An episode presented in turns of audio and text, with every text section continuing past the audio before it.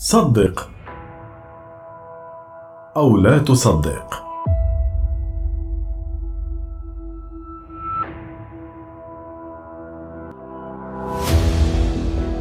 عادات غير عادية لألبرت أينشتاين. منذ سن مبكرة كانت هناك عادات غير عادية لألبرت أينشتاين لأنه كان يعتبر طفلا غير عادي. منذ أن بدأ التحدث في سن الثالثة فقط تجنب التسكع مع الأطفال الآخرين. وعندما كان في الخامسة من عمره بدأ في إبداء الاهتمام بأشياء ليست ألعابا. أثناء دراسته انعكست عادات ألبرت أينشتاين.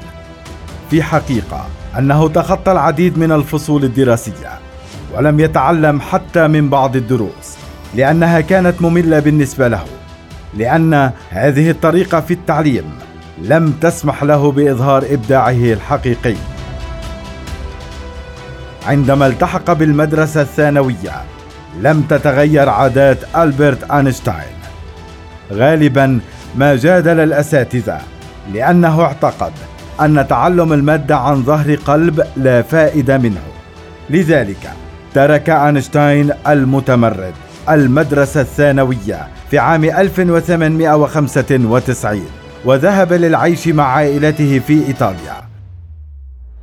كانت عادات ألبرت أينشتاين غير العادية جزءا من شخصيته التي جعلته عالما عظيما. من المعروف منذ فترة طويلة أن النوم مفيد لدماغنا لكن ألبرت أينشتاين كان ينام عشر ساعات على الأقل في الليل. لأنه أخذ النوم على محمل الجد.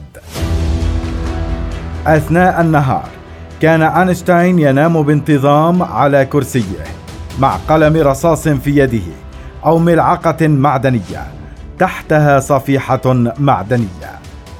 كان يستيقظ عندما يسقط قلم الرصاص ويقع على الأرض أو عندما تهتز الملعقة على الصفيحة المعدنية. وبهذه الطريقة منع نفسه من النوم العميق. عرف ألبرت أينشتاين أيضا مزايا المشي لأنه أدرك أن المشي يمكن أن يحث الذاكرة والإبداع وحل المشكلات. لذلك كانت الرحلات الطويلة اليومية لأينشتاين مهمة جدا. أثناء عمله في جامعة برينستون في نيو جيرسي كان يسير مسافة ميل ونصف إلى الجامعة ويعود منها سيرا. في الوقت الحاضر أصبحت مخاطر التدخين معروفة على عكس الوقت الذي عاش فيه أينشتاين. لذلك ليس من الجيد اتباع هذه العادة. كان شغوفا بالغليون وتدخين التبغ. عندما يتعلق الأمر بألبرت أينشتاين غالبا ما كانت عاداته غريبة ومن أكثرها غرابة أنه لا يحب ارتداء الجوارب.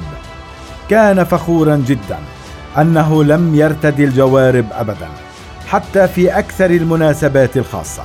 كان يخفي عدم ارتداء الجوارب بارتداء أحذية ضخمة. يقال إنه عندما كان شابا أدرك أن إصبع القدم الكبير ينتهي دائما بأحداث ثقب في الجورب. فتوقف عن ارتداء الجوارب.